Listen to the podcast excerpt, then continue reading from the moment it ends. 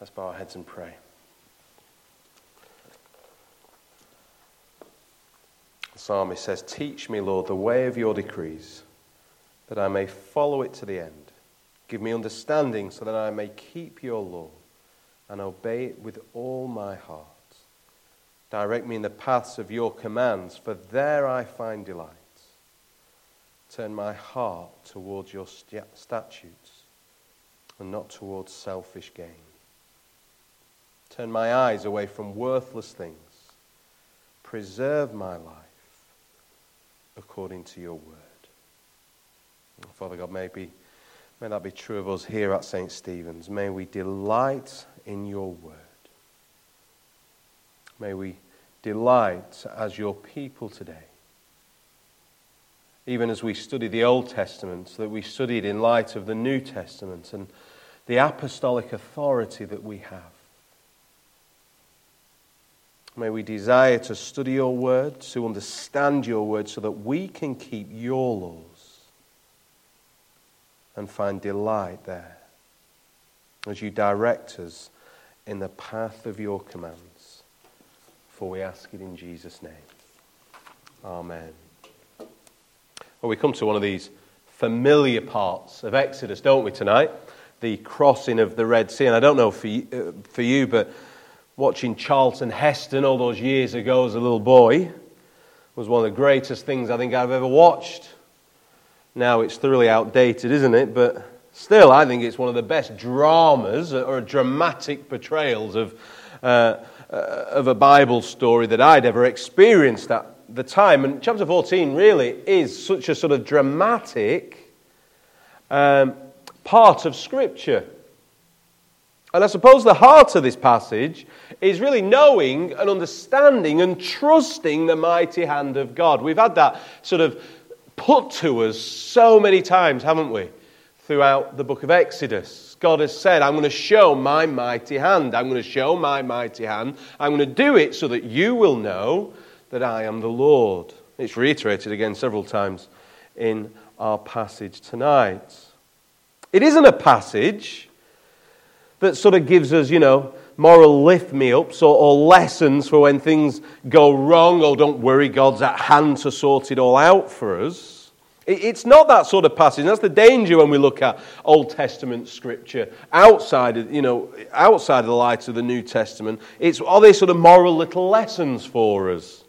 Like David and Goliath, don't worry, we can all fight our enemies and things like that. And, you know, the giants in our life, we can defeat them. We, we can bring them down to sort of little moral uh, lessons for us or lift me ups.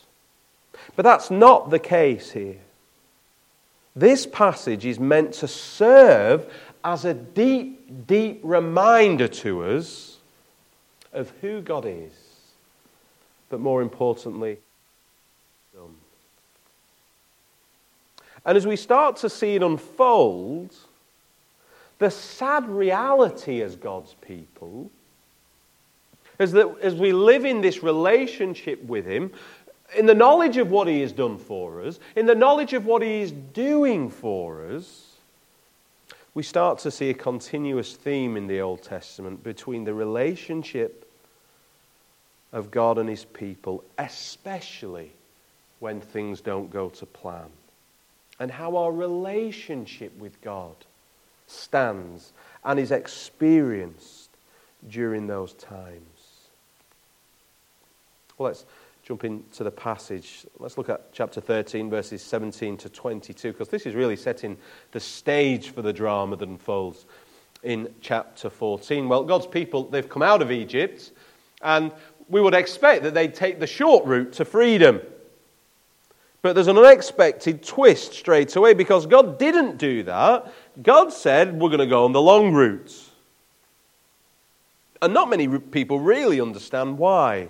God says it himself, doesn't he? If they face war, they might change their mind and return to Egypt. So, is it that in their sort of vulnerable state, God knew that this short route, they'd have seen danger, and they would, that would have meant battle with the Philistines and the danger would be that they ran back to Egypt. But Israel, they've just witnessed the mighty hand of God, haven't they? He's just sent all these plagues down. He, we, we've had the sort of Passover accounts. We've had this coming out of Egypt. We've had Pharaoh humbled. So, why is it? Why, why couldn't it have been that, that God says, No, we are going to go this short route. I'm going to sort the Philistines out for you as another way to encourage you that actually I'm in control? Well, we don't have the answers, but what we do know is that this longer route will in time prove a greater test of the faith of God's people. A far greater test than just a quick battle with the Philistines. Maybe that's the longer viewpoint of this. God is taking them out into the wilderness specifically to test their faith, to see where they really stand under pressure, during suffering when things aren't going well. Maybe that's the longer point of this, I don't know. But then we move to verse 18. God led the people around by the desert road towards the Red Sea. The Israelites went up out of Egypt ready for battle. Well, hasn't God just spared them battle because He doesn't want them to face it because He's concerned that they're just going to want to go back? So why are they out for battle. It's fantastic, like this morning with the angels. It's one of those, you read loads of commentaries, nobody has a clue what's going on. They don't understand, the Hebrew's not very sort of uh, easy to, to understand either, so, so they don't get it. Well, one commentator, I do like his suggestion, says it simply refers to coming out in an orderly fashion. I thought, well, that'll do for me. You know, battle formation, they're all in the lines, they're all going out together. Orderly fashion, let's move on. And that was his explanation for it. Well, whether we understand that bit or not, what we do understand is the following verses. What we are sure of is that the writer once again wants to remind us of the underlying theme of looking back that we've seen so often in uh, Exodus. Look at verse 19. Moses took the bones of Joseph with him because Joseph had made the Israelites swear an oath. He had said, God will surely come to your aid, and then you must carry my bones up with you from this place. He, he said it as he was about to die, still living comfortably. Uh, in Egypt, God's people were living comfortably. So it's interesting that this, this promise from Joseph, this sort of fore, foretaste that he, he seemed to have known what was to come, that God would come to their aid. But more than that, more than that, we are seeing that Genesis theme continued that we've seen so often. He wants to remind us that that promise to Abraham and the patriarchs that followed is being fulfilled. The promise to Abraham and the other patriarchs is being fulfilled. And it's being fulfilled in that promise that God will give them a land, and God is doing it. He's taking them out. And that sign of Joseph that God is going to do something. God has promised our forefathers that He's going to do something. That little putting Joseph in here is to remind us that this is a God who keeps His promises, that He is faithful to His word and that this has been orchestrated for over hundreds and hundreds of years and is now coming into fruition. The last thing that we need to recognize with God's people in verses 20 to 22 is that God leads the way. The church, the Old Testament church, we might say, the people of God, is always led by God. It's really another reminder of the past. We get a hint of God's presence, don't we, in the burning bush? Which was basically a, a manifestation of God's presence with his people, namely there, Moses, in, in posh language, theological terms, what we call a theophany. And what we see here is a sort of a more intense version of it. Because what we see is that there's this cloud and pillar of fire God is manifesting himself amongst his people, leading his people. And we can see it even further when we, the intensity of it, when we see the manifestation of God at Mount Sinai with his people. So that's the setting. There's that remembering of what God has done. There's that leading of God, that He is going to lead the way. And then we start to get into the drama of the crossing of the Red Sea in chapter 14. The drama kicks in very quickly. We see a, a, another twist in the tale because instead of an easy, sort of stress free exodus, God has still not yet finished with the Egyptians. His judgment on them is still not complete. He leads Israel to the sea with no escape route, so giving Pharaoh the chance to attack or to bring them back, only to set up a finale, a final showdown between God and Pharaoh for God to show him who really is God. But it goes deeper, doesn't it, than just enticing Pharaoh. Remember that God is in control of man's heart. And God, once again, as difficult as it is for us sometimes to grasp, verse 4, God is going to harden the heart of Pharaoh. He is going to cause him to want to do this. Verse 4 And I will harden Pharaoh's heart, and he will pursue them. But I will gain glory for myself through Pharaoh and all his army. And the Egyptians will know that I am the Lord. So the Israelites did this. It's also another reminder, isn't it, that God lives for His glory. God lives for His glory. He won't share it with anybody else other than the Son, the Son uh, God the Son. We see a wonderful picture of that in John 11, don't we, uh, with the death of Lazarus. Jesus allows purposefully Lazarus to die, and he says, It's for my Father's glory and my glory. So within the Trinity, the glory of God the Father and God the Son is shared. But he won't share it with anyone else. He doesn't share it with the proud, the wicked, the sinner. No, God opposes the proud. He opposes the wicked. He opposes the sinner. God says, I am going to harden his heart. I am going to cause him to want to pursue Israel, but I'm going to do it so that all the people will know, whether in Egypt or Israel, that I am the Lord. I am Yahweh, the great I am. Well, we've seen verse 5 onwards that Pharaoh changed his mind. He did change his mind, and uh, he saw that his national workforce had gone, so he and his best army go on the chase. And what's interesting is that even though things are going to plan for God, the Israelites have such a different view in verses 10 to 12. As Pharaoh approached, the Israelites looked up, and there were the Egyptians marching after them. They were terrified and cried out to the Lord. They said to Moses, Was it because there were no graves in Egypt that you brought us to the desert to die? What have you done to us? by bringing us out of Egypt. Didn't we say to you in Egypt, Leave us alone, let us serve the Egyptians? It would have been better for us to serve the Egyptians than to die in the desert.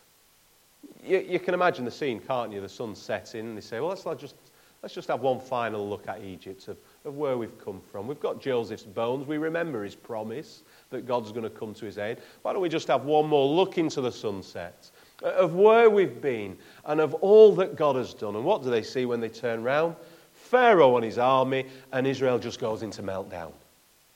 It's pathetic, really, isn't it? It's awful to see. This 600 plus army uh, pursuing them, and they fall to pieces.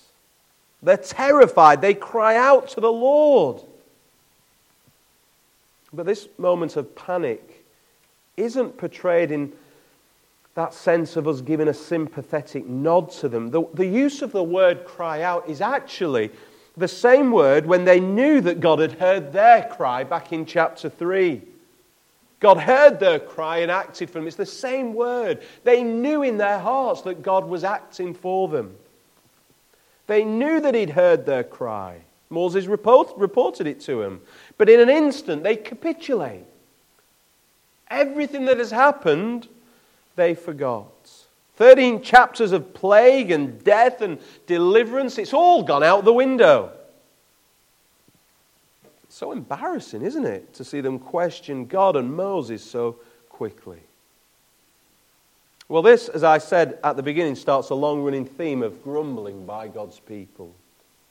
Grumbling towards Moses and God, faithlessness, a lack of trust in the work of God and his mighty name. It seems that they seem to be quite happy as slaves, verse 12, after all that. You know, I mean, they were crying out to the Lord for help. Yet actually, they seemed better off there. Well, this outburst is shocking. And we have to read it in light of that it's a sort of tantrum strop. Because they make the comparison of slavery in Egypt or, or death in the desert. They think they're going to die at this sort of first sign of trouble. That's it. They're ready to pack up and go back to what they were crying for deliverance from in the first place. And Moses' response in verses 13 to 14 is in no way a comforting pat on the back. Sort of there, there, let me put my arm around you, everything's going to be all right. Moses answered the people, Don't be afraid, stand firm, and you will see the deliverance the Lord will bring you today. The Egyptians you see today will never see again. The Lord will fight for you. You need only to be still. That word be still is literally better translated shut up. We don't like to use words like that, do we now? That's what he's saying. Stop, shut up, and let's put this into perspective. Let's get our, let's get our understanding of God right again. And when he says, Look, the Lord will fight for you, the, the, the impression in the Hebrew is that it's actually a, a sort of rebuke to their water, wafer thin sort of faith. So he's not giving them a nice pat on the back and a cuddle. He's saying, Get a grip. Have you forgotten already all that the Lord has done? All that the Lord has promised? And all that he is doing because of his faithfulness to you, his people. So Moses is angry with Israel. He's angry at their faithlessness toward God.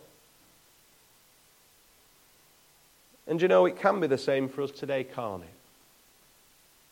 We can so often display the faith of Israel at time when things start to go wrong. When things don't go according to plan, we cry out and say, Lord, what have you done? Why have you let this happen? What are you doing? and we want to blame somebody instead of seeking the faithfulness of God out. Yahweh, the great I am.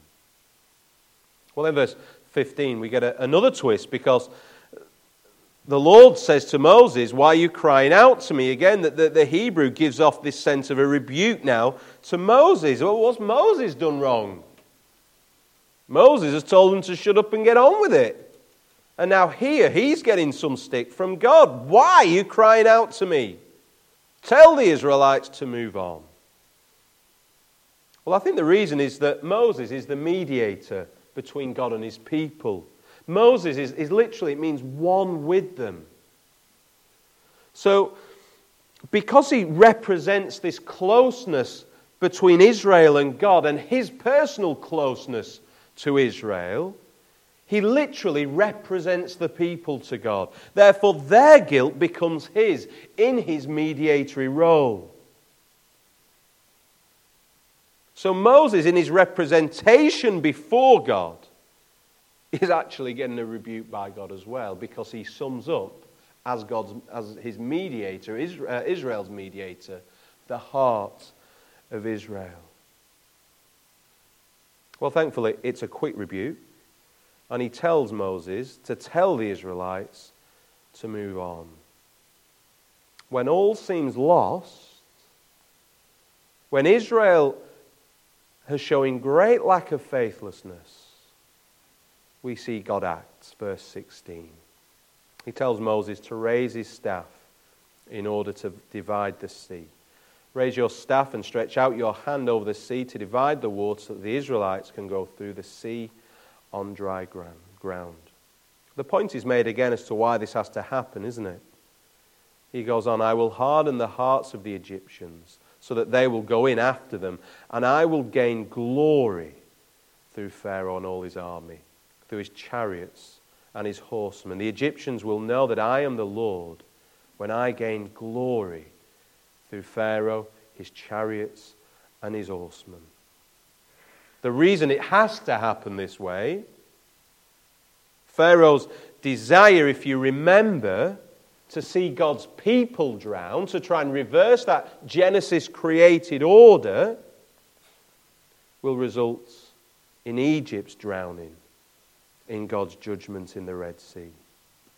The reference in verse 19 to the angel of the Lord is further proof of the physical manifestation of God's presence here with his people. And his role is to keep the two camps apart.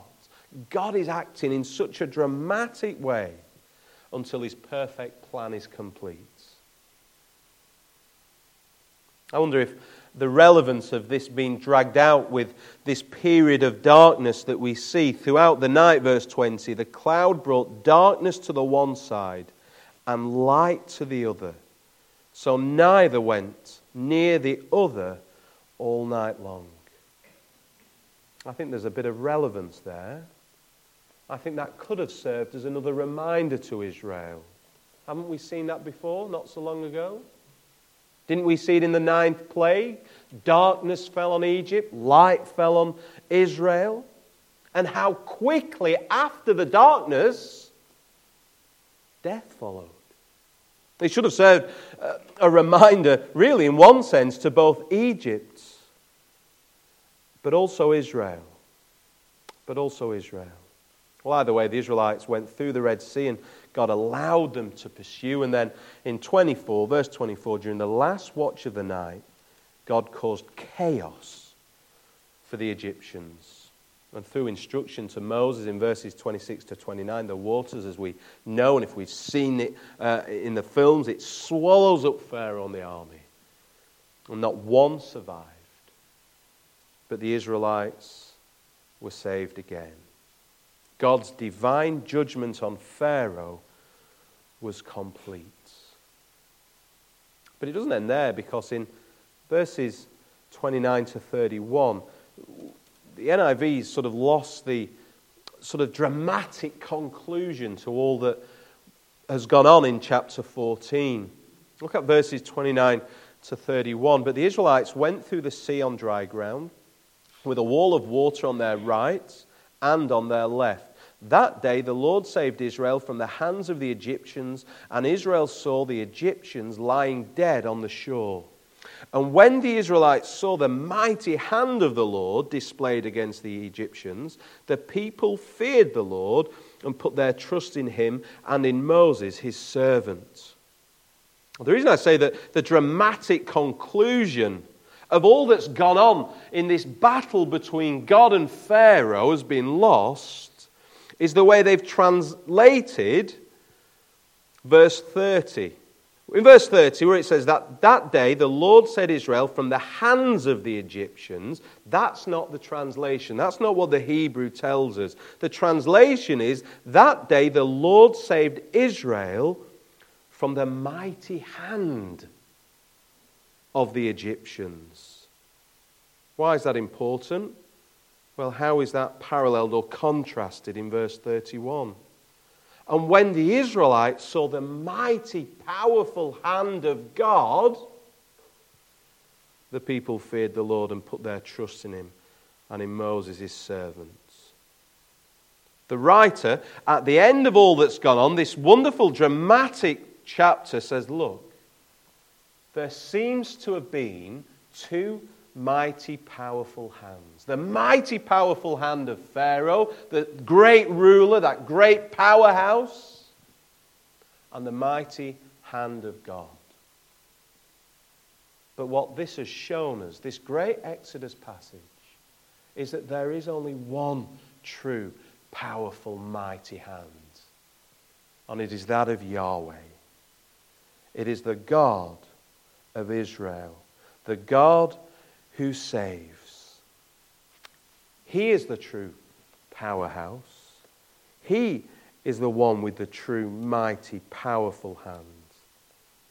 Therefore, God's people need not be afraid of anybody who opposes God, of anybody who comes and tries to set themselves up against God because God has shown who is truly God, hasn't He? The God worship of Pharaoh is nothing more than false worship, idolatry, for there is only one God, the Lord Yahweh. And even though they had power and might, it was absolutely nothing compared to the true power of God. That's why we're told the people of Israel feared the Lord and put their trust in Him. They experienced it for themselves. Who is there like you? There is nobody like Yahweh. Well, what can we learn today? What's the application for us as we draw to a close? I think if there is one big application, it's this. We aren't in the Exodus story, but we have had an Exodus type experience in the Lord Jesus Christ.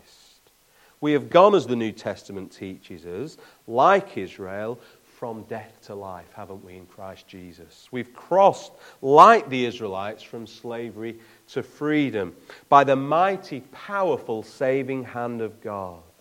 And now that we have crossed from death to life, it's not so much that physical passing through, but it's moving from our spiritual slavery to our spiritual life that has been given that spiritual freedom that we have in Christ. But by going through that experience, we also acknowledge, like Israel, that there are implications for being part of God's family, for being God's people. What are the, applica- what are the implications, sorry, for how I live my life now? Well, there's two ways, isn't there? We could follow the pattern of Israel and the irony, as we saw last week, is there's actually only two of the people who came out of Egypt went into the promised land Caleb and Joshua. So I wouldn't advise that. The other way is faithful living, trusting the mighty hand of God, the God who saves, the God who has given us a promise. We have been set free by God, but for God to live for his glories. Paul says, You have been bought, doesn't he, in 1 Corinthians, which means we are God's. We belong to God. We belong to the Lord Jesus. We are his people, not to do as we please, but to live for his glory under Christ's authority. Israel never sought to live for God's glory, but their own. They, they never sought to live faithfully through the bad times when everything went wrong, they were so quick to turn away from the Lord. But that is not what God requires from us. He requires faithful obedience. The Lord Jesus came, didn't he, to do that? To bring us from death to life, to bring us from slavery to freedom, so that we can now live for him as King of our lives, living for the glory of God in all that we do. Let's pray. Father God, we thank you that we have been set free, that we have gone from death to life, from slavery to free. And we thank you again that we are on our journey into the promised land, that wonderful eternal rest that you have promised all the way back to Abraham for your true people. And thank you that in the Lord Jesus we find the true Israel we find what it means to truly live in obedience to you, in faithfulness to you. So may we again model ourselves on Him and live our lives under His Lordship. For we ask it in His name for your glory. Amen.